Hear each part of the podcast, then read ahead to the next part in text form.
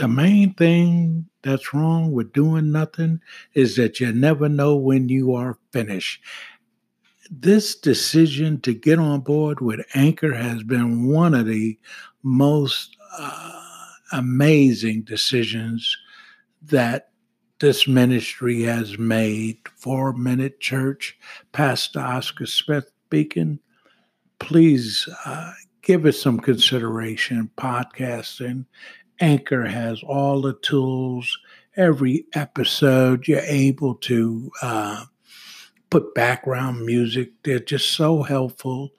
And uh, in fact, I'm using uh, this platform uh, to reach uh, beyond where the four minute church ever thought it would go. So it's a good opportunity to get in touch with Anchor and come on, let's get on board with this.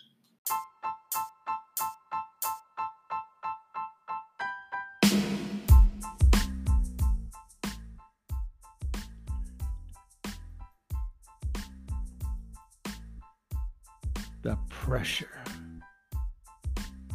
the pressure of the enemy.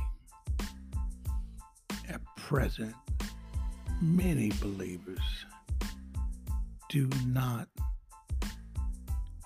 know the pressure of the enemy. You're a believer, you haven't challenge but you don't know from whence the pressure is coming from. We, we, we blame shift a lot of other things, and uh, we have an enemy. When you become a believer, a child of God, we're assigned an enemy.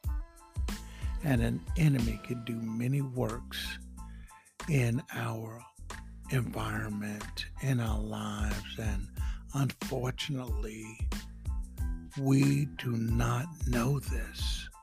We do not realize why we have many confused thoughts and why there are so many turmoils in our environment.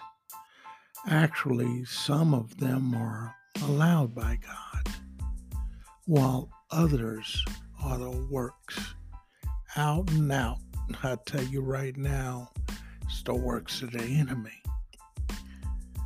Uh, there was a friend of mine who always had a wandering mind, and uh, he found it very hard to concentrate.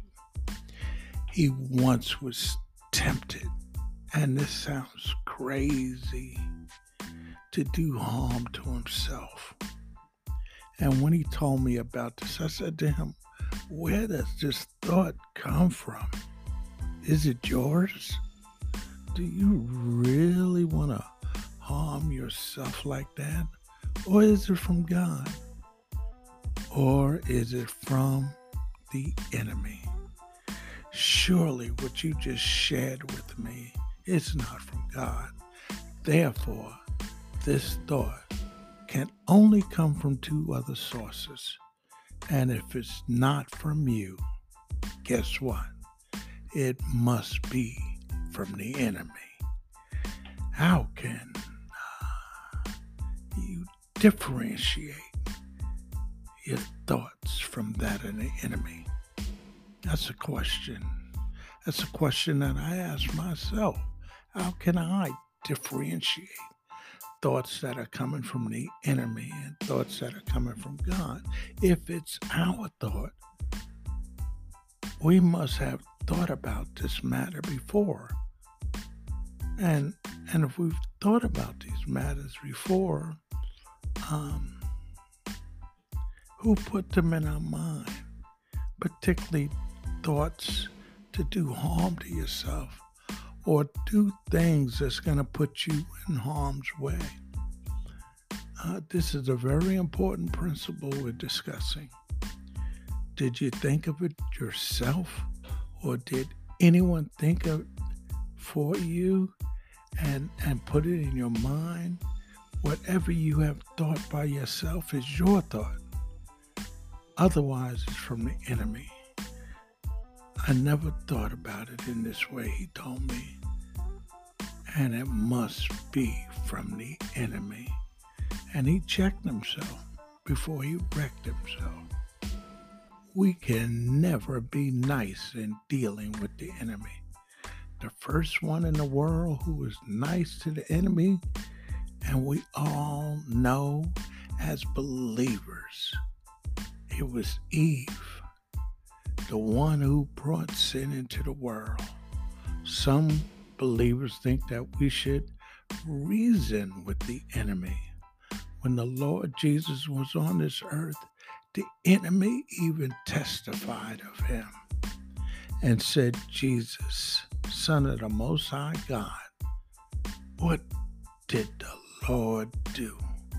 He shut the enemy's mouth right on the spot ordinary believers think that one or two thoughts coming from the enemy are inconsequential, they do not matter. It is a pity, however, that with many believers, all of their thoughts come from the enemy. Every last thought comes from the enemy. Their minds are thinking machine of the enemy. They have been used by the enemy who keeps them thinking all the time. All the time, all of this junk, all this negativity. Some believers never learn to discipline their own thoughts.